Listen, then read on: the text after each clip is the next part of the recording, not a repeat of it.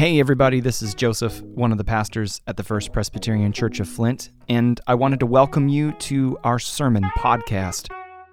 Each week, this show features the latest sermons preached here at First Pres, and we hope that they encourage you in your faith and work as you listen.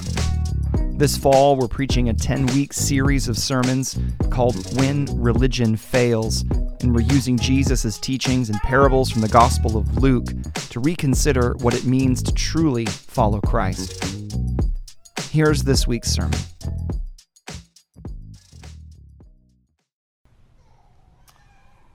The grass withers and the flowers fade, but the word of our God endures forever. Let the church of Jesus Christ say,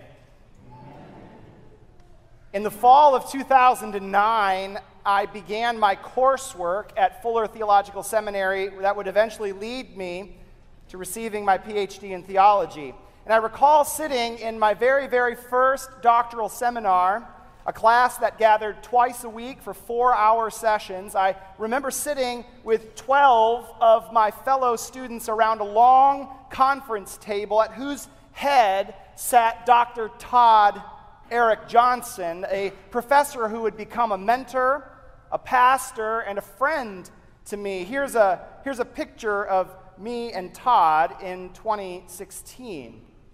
Now, if I really, really tried, I might be able to come up with a few things that I remember from the lectures in that particular seminar. But what I really remember was what Dr. Johnson said to us before any books were opened and any lectures were delivered. I remember him looking around the table at we, his new students, and he smiled and he warmly welcomed us to the final degree program we will likely do as humans. I remember he invited us to consider what the next three to six years were going to be like for us. How we would go through periods of deep joy and happiness in our studies, but how we would also suffer deep personal lows when nothing at all made sense anymore and the pressure to perform was too great and we just want to quit. He told us about how most doctoral students feel isolated and lonely as they write their final dissertations, and many end up dealing with chronic depression and anxiety as a result. He told us that as we get closer to graduation, we might start to view our fellow students as the competition, the enemy, people vying for one of only a handful of jobs in our field and will stop being collegial and supportive of one another. He told us that life ahead is going to be seasonally abundant, but also seasonally scarce. But that no matter what, we need to remember that God has called us into this work and that our purpose is to bear witness to the kingdom of God in our writing, our study, our teaching, our relationships with our colleagues.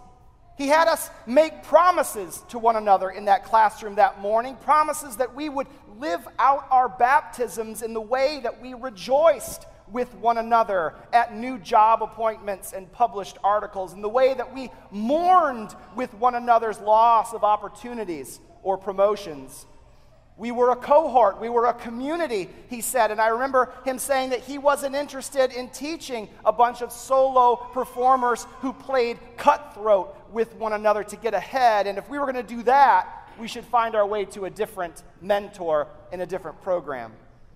But would we, his students, listen? Would we take to heart what Dr. Johnson was telling us? Could we see in his warnings the voice of wisdom and experience, and would we have the humility enough to follow it? What I discovered on the other side of the degree was that those of us who did put it into practice found ourselves intact, our bodies and souls in relative health. We graduated with friends and colleagues in ministry to depend on and confide in. And though it was hard, we survived and even flourished. But those sitting around the table that day who did not listen to his advice, who instead went at it alone and without any self care, who were already convinced of their own genius, they either washed out of the program entirely or they found themselves isolated and alone, codependent upon alcohol or toxic relationships to release the pressure in their life. And some even ended up taking teaching jobs, telling another generation of students to do things the way they did. We've been preaching through a series here called When Religion Fails. And we've been using the gospel readings each week to consider how the teachings of Jesus apply pressure to our conventional religious joints. How does what Jesus says challenge our religious assumptions even now in 2022? We've seen how religion fails when it only knows how to fight against the world and doesn't wisely engage it for the sake of the gospel. We've seen how religion fails when it's more worried about religious obligation than having a personal encounter with God in worship. We've seen how religion fails when it forgets to pray earnestly and often, regardless of our circumstances. We've seen how religion fails when it knows only how to say, I'm sorry to somebody, but takes no action to make tangible amends, and more. Following Jesus listening to his word, obeying what it says, is a dynamic, lifelong calling, one that demands weekly renewal and daily habits.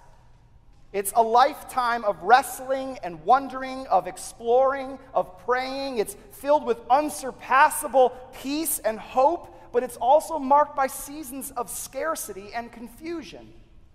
Yet, our belief that Jesus is who he says he was and that by his dying and rising, the whole world has been rescued, and that only in him do we find the capital T truth about God and ourselves, this belief demands from each of us a lifetime of pursuit and action. When we trade that in for mere religious obligation, for attending a worship service once in a while and throwing a bit of cash in the plate, we close ourselves off to a deeper, richer, fuller life spent with others, walking a road that leads to the kingdom of God. We become isolated. We become isolated from our neighbors, from ourselves. We become codependent on many things that help us feel better about who we are. We lose our ability to see the deeper story told by our lives, including our own periods of suffering. When the good news of the gospel becomes merely something to say at church, when it stops being something that moves us to passionate action, then that is where religion fails. Today, in our gospel reading from Luke chapter 6, we get to eavesdrop on Jesus' conference table. It's a different professor at the head of this table, it's a different set of students. Today, in our reading, we back way up in the gospel from where we've been, 13 chapters earlier, to a time in Jesus' ministry when the disciples who had agreed to follow him were trying to figure out what exactly did they sign up for? What's the program? What can we expect being disciples of Jesus. And right at the outset of his ministry, Jesus is going to look around his conference table. He's going to smile warmly at the students gathered there. He's going to give them now a preview of what life is going to be like in the days and months and years ahead. Today's gospel reading begins with this Jesus looked up at his disciples and said to them, Jesus looked up at his disciples. Jesus is speaking to whom? To his disciples. And everything that follows now in this section of blessings and woes and loving our enemies and doing to others the things we want done to us, every part of this speech is part of a discipleship training book Jesus is handing to his closest followers. This section is not necessarily instructions for the world to follow, but rather instructions to people who have already said yes to following Jesus. This isn't just supposed to be good advice for the average moral person, but rather this is a crucial plank in the Jesus agenda for the church. This is in house teaching for Christians. This is what life will be like for those who follow Jesus, and this is what we ought to do no matter what. Here is what we need to watch out for. This is how we move through this world. It's how we engage it, it's how we love one another through it. And in saying this, we find here in these words of Jesus not a lesson on where religion fails, but rather a lesson on where religion gets it right. And since today is All Saints' Day, Luke 6 20 to 31 is essential reading in the discipleship training manual of Jesus if you want to know how to be a saint. Since today is the last Sunday before another election, at a moment when we're told by the world to hate our political enemies and to expect the worst of people who post yard signs we disagree with, today we Christians come penitently to the words of Jesus here in Luke 6, where we learn what true discipleship looks like in moments of division and anger. And since today's liturgy includes the celebration of eight baptisms, it's a busy Sunday here at First Pres. These verses from Luke 6 offer us some of the best advice a parent could bear in mind when raising their child in Christian faith. For here we find concrete practices that embody a totally different way for us to move through this world than that of our neighbors and our coworkers. And since today's liturgy also includes the Lord's Supper, Luke 6 is where we find a reminder that at the very center of our faith is not our ability to be like Jesus or to get our life in order, but rather the fact that it was while we were still sinners, while we were trapped in selfishness and greed and isolation, Jesus came to rescue us. And he gave us this meal that we would be reconnected to this good news as often as we share it together. So, in the brief time that's left to me today, I want to consider these words from Luke 6 and I want to do so as if Jesus has sat every one of us down at a conference table and is going to preview for you what life is going to be like for you as we follow Jesus together. This conference table talk uh, comes in three parts it comes with comforts, it comes with cautions, and it comes with concrete actions. Don't you just love pastors? It comes with comforts, it comes with cautions, it comes with concrete actions. Let's jump in. In, verse tw- in verses 20 to 23 of the reading, if you have your insert handy or your bulletin handy, you may want to glance in it, or your Pew Bibles open to Luke 6. In verse 20 to 23, Jesus is going to speak words of comfort to his disciples. Specifically, he's going to pronounce blessings upon them. He's going to pronounce blessings upon them in the times when their lives are without any abundancy in their provision. Blessings when they are impoverished, blessings when they are starving, blessings when they are weeping in the darkness of grief. Jesus is going to bless them for the times when everybody else can't stand them and they feel isolated and lied about Jesus comforts them with the reassurance that even there, even in that low place, when everything in their life is in shambles around them, even there, they are still known and loved by God. These seasons will end, Jesus says, whether in this life or in the kingdom that is yet to come. The story of poverty and suffering and hunger and grief is not the final story, Jesus says. God is telling a new story through Jesus, and it will end with tears wiped away, with a rich feast of abundant food, with being clothed in the festal garments of the kingdom of God. Whatever form suffering takes in our lifetime, it is not the final word in God's reckoning of time. So Jesus says, in effect, take comfort when you face scarcity of many kinds. Take comfort in the mercy and the love of God that will eventually tell a better story than your depression, your grief, your poverty, your anxiety, your fear. Jesus opens this conference room talk with words of comfort to disciples who are suffering. He continues in verses 24 to 26 with words of caution. Sometimes your life as a disciple of Jesus is going to be awful and hard. Other times, it might be good and even easy. Material possessions may be yours in abundance. Your pantries will be stocked with food. Your refrigerators won't be empty. You'll go to bed laughing for the joy and the gladness of your life, and people will say really, really, really nice things about you. When things are going that well, Jesus says, Watch out. And the word he uses is woe like woe to you, but it's really a word of caution. It's a word of warning. It's the word that is the equivalent of what you would do when someone is getting too close to the edge of a cliff and you grab them and pull them back. Watch out, you'd say. Watch out, Jesus says, when things are going well for you. Watch out that you don't become complacent in your abundance. Watch out that you don't see a fridge full of food and you stop working to feed the hungry. Watch out that the joy in your life will cause you to find will, st- will cause you to stop finding ways to support those who are grieving. In both of these comforts and these cautions, Jesus is speaking to all of his disciples as if to remind them down the road, the pews in their communities of faith are going to be filled with people on either end of these extremes, some with abundance and joy, but others with isolation and need and grief. To those who suffer, Jesus promises they'll find relief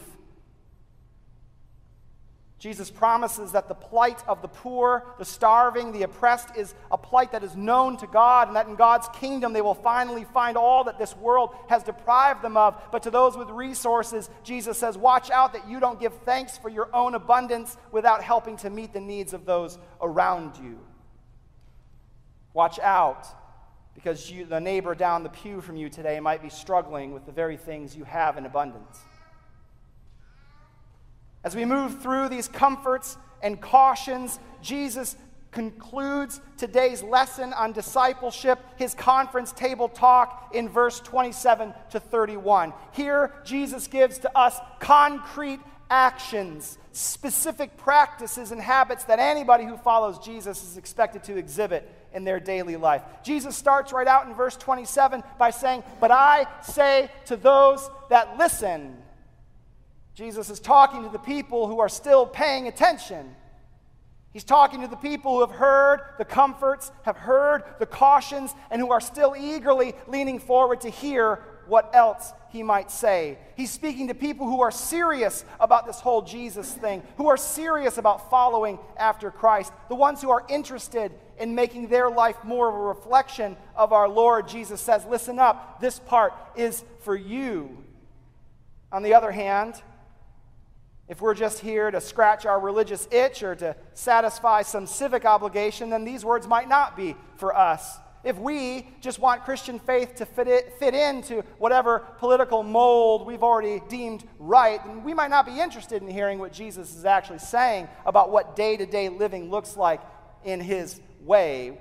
Jesus says, well, this part might not be for you, but if you are listening still, then listen. This is how we ought to be shaping our life, whether it is filled up full or whether our pantries are empty. Here is how disciples of Jesus should live.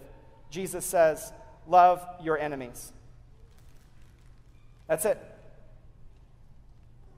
That's the sole imperative. Love your enemies. And everything that follows this is going to break that down even more. How do we do that? How do we love our enemies? Verse 27, we do good to those who hate us. Verse 28, we bless those who curse us. We pray for those who injure us. Verse 29, we don't respond to violence with violence. We don't respond to insult with insult. Verse 30, if somebody begs us for money, we give it. If somebody tells us a lie and we end up losing the money we give them, we should not try to get it back. And verse 31 in all matters, we should act towards our neighbors in the way we would want them to act towards us.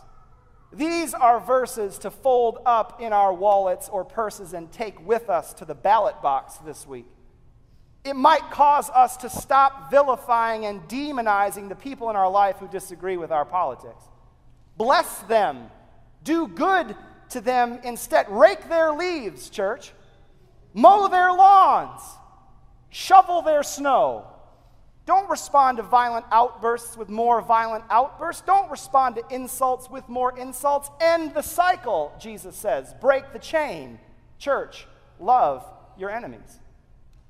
These are verses to take with us and post in our car dashboard this week. Give to everyone who begs from us. Do to others as we would have them do to us. Ask ourselves, what would it look like if we actually did that this week? If we put ourselves in the position of giving to people who need us to do something? And if we responded not with excuses or moral self righteousness, but rather with joyful generosity. These are verses to take and post in our children's bedrooms so they see them as they grow up, as they head to school, as they interact with their friends. What would it look like for us to raise up a generation of children who meet violence and bullying with radical acts of kindness and compassion?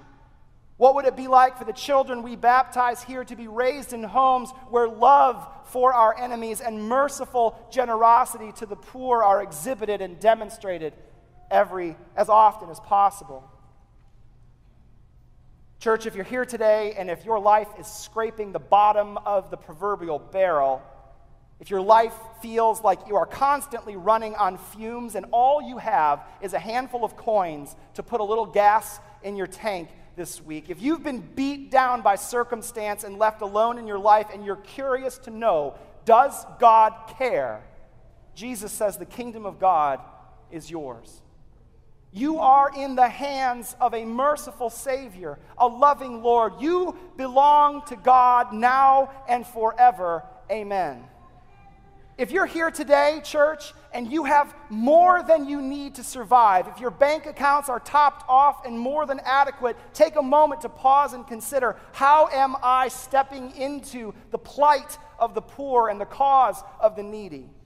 Am I doing what I can to bring mercy and love and grace in God's name to somebody else? Jesus warns us to watch out.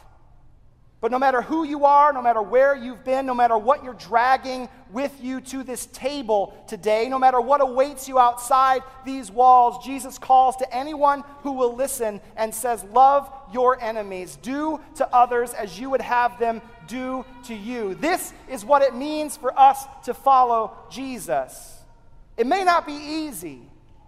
But this is the road that leads farther up and further in, a road that leads to true human flourishing and an abiding sense of peace. It's the road that leads to God. And on that road go the innumerable host of the saints of God, each of whom took Jesus at his word and lived out their faith no matter the circumstance. Church, I want to be counted in their number. I hope you do also. Amen.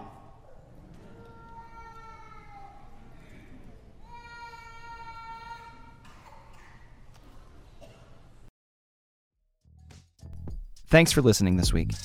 The First Presbyterian Church of Flint is an historic downtown congregation proudly part of the Presbyterian Church USA, the largest Presbyterian denomination in the United States. You can learn more about us at fpcf.org. You can check out our weekly live stream broadcasts on our channel on YouTube, but better yet, you can stop by any Sunday at 10:30 a.m. to worship with us. We would love to welcome you and your family to worship. Have a great week.